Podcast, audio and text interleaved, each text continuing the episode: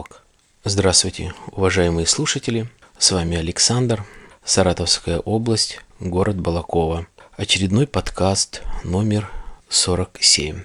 Напоминаю о том, что не так давно я создал свой сайт, где вы можете послушать все мои подкасты. Там есть фотографии, можете оставлять комментарии.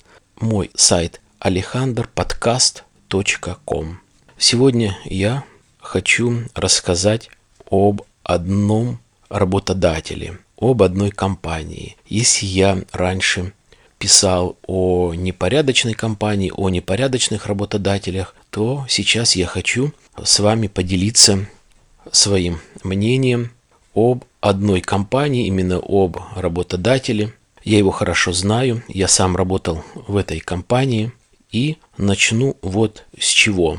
Вернее, наверное, речь пойдет не о самом человеке, а об его принципах, об его ментальности, о том, как он ведет бизнес и так далее. Было это, наверное, чуть больше 10 лет назад. Я работал на одном предприятии, и как-то мне попалось объявление, требуется начальник службы безопасности, ну или начальник охраны, наверное, одно и то же. Мне не нравилась та работа особо, где я работал, и думаю, почему бы не сходить на интервью с работодателем. Пошел на интервью, вроде бы как был проявлен интерес у работодателя ко мне и, соответственно, у меня к работе и к работодателю. И я начал работать. Прошел испытательный срок, все нормально. Я бы сказал, чисто э, капиталистическое предприятие. Такой вот у человека такой подход. Неважно он чем э, занимался, но именно это производство. На производстве было где-то около 40 человек. Был как женский пол, так и мужской пол. Э, были люди разного возраста. Довольно большой штат инженерно-технических инженерно-технических работников – Хорошее, нормальное предприятие. В то время немаловажно вовремя зарплата и аванс. То есть э, все нормально.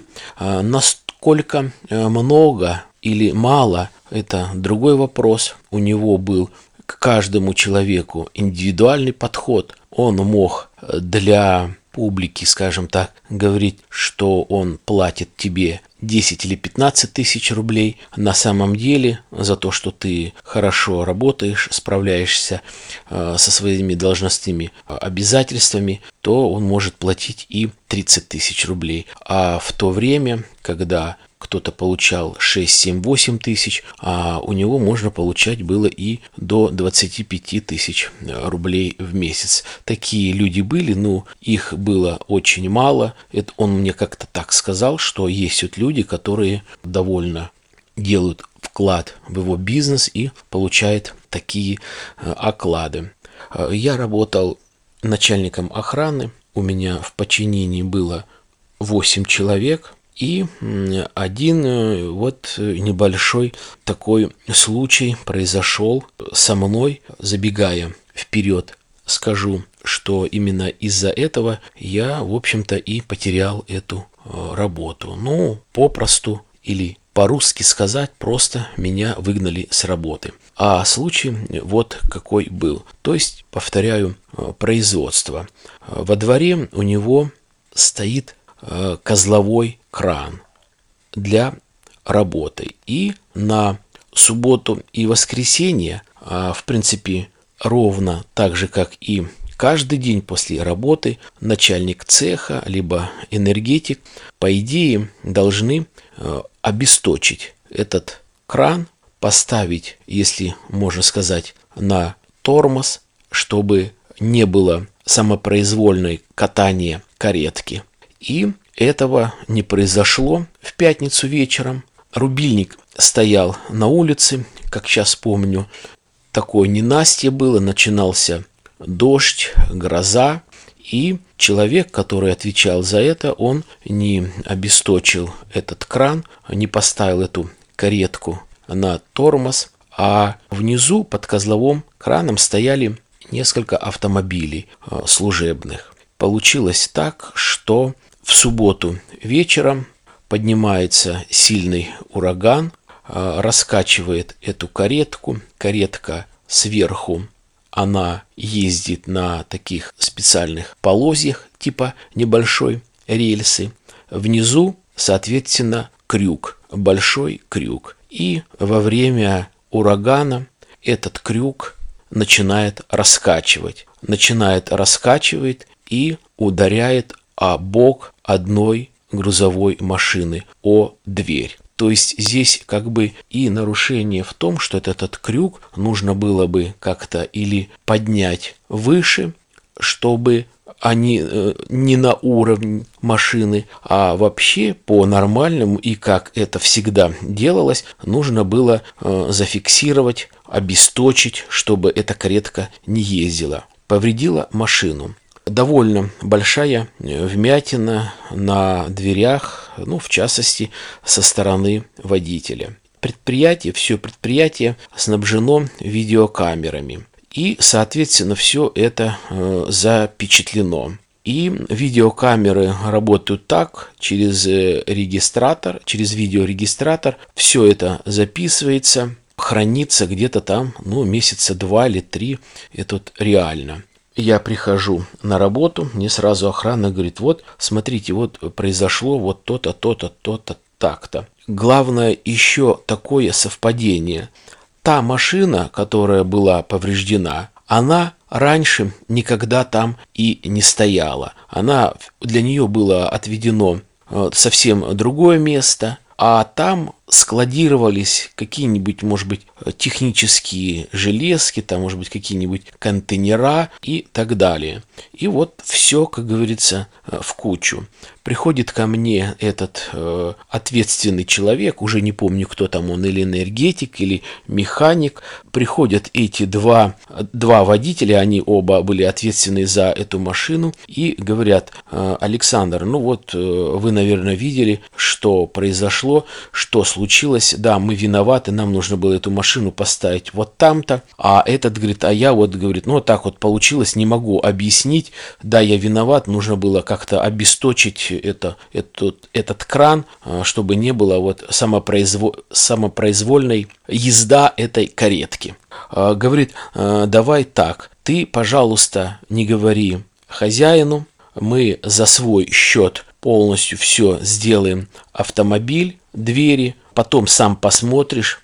А, они действительно буквально за один день или за два дня э, выровняли дверь довольно нормально. Там, где, может быть, были небольшие изъяны, они зашпаклевали, все это зачистили и полностью дверь покрасили такой же краской. Ну, в общем-то, все нормально. Опять я повторяю, запись эта сохранена была. И проходит, наверное, месяц или два. И получилось так случайно, что машина стояла под погрузкой, вышел э, руководитель, он же хозяин, он же работодатель. Получилось так, что э, солнышко подсвечивало на машину именно на ту сторону, где со стороны водителей на левую сторону. И он аж как бы дар речи потерял. Как посмотрел, но если очень хорошо присмотреться, то да, действительно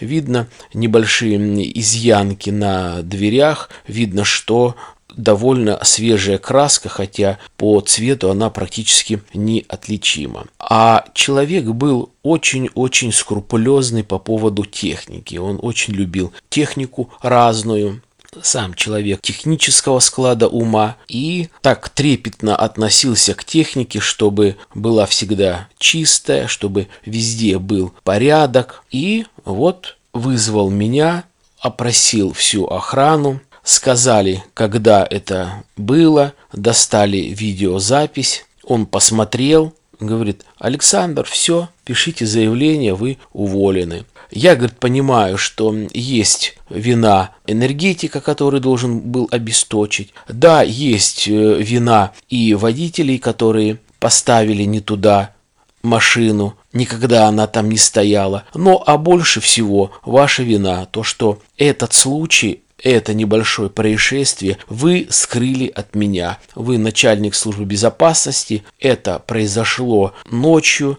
Об этом знала охрана. То есть они доложили вам по инстанции. Вы от меня скрыли. Значит, может быть еще что-нибудь такое произойти, что вы опять от меня скроете. И я, в общем-то, лишился работы. Ну, наверное, где-то отчасти он, наверное, и прав. А часто задаю себе этот вопрос, иногда другим людям рассказываю об этом. Все жмут плечами. Не знаю, по-разному можно было бы поступить, а ведь здесь еще и, наверное, дело настроения. Хотя я, как говорится, зла на человека не держу, я его не обвиняю, то есть я виноват, да, нужно было это э, сделать довольно жесткий руководитель, отношение у него э, своеобразное к людям. Э, ну, что касается отношений, вот несколько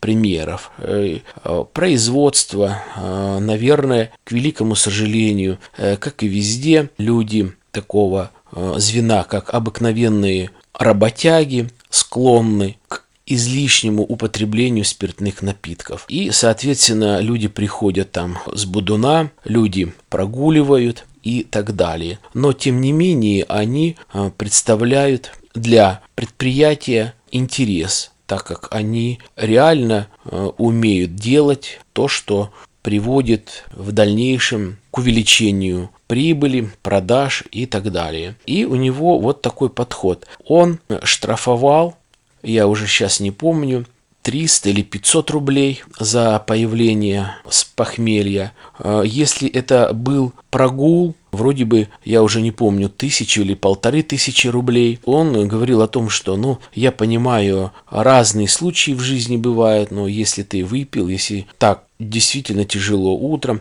можно по-человечески позвонить, сказать по-нормальному, что вот так вот случилось, можно я не приду а здесь рабочий цикл идет, производство работает, и неизвестно, выйдет этот человек или не выйдет, как он говорит, молиться на него или не молиться, где он придет, когда, или что случилось, или просто опаздывает, или, по-русски говоря, нажрался. Доходило до того, что один, ну, в частности, очень хорошей специализации токарь, частенько из Будуна был и частенько прогуливал. Дошло до того, что его штрафы превысили его зарплату. А жил он один, семьи не было, наверное, разведенный, и ему выдавал работодатель, а вот прям говорит, что тебе что нужно на день? Вот купить молоко, там, допустим, хлеб, допустим, сигареты. Вот сколько это стоит? Вот столько-то. Вот набери. Следующий день, что тебе нужно? Там пятница, суббота, ты хочешь купить мясо, что-то приготовить. Сколько стоит мясо? Полкило, килограмм. Вот столько-то тебе денег.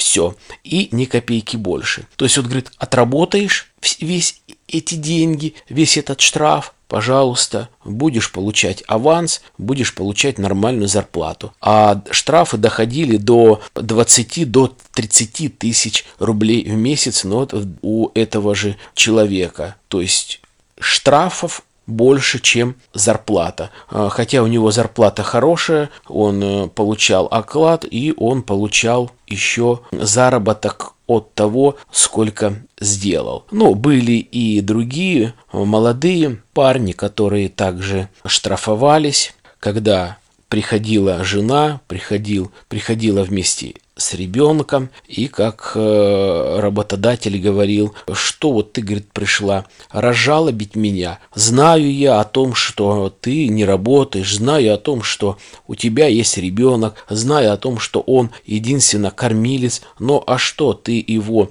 жалеешь? Вот сейчас не получит деньги, сэкономите как-то. Пускай до человека дойдет, что нельзя так делать, нельзя так пить, нужно уважать семью.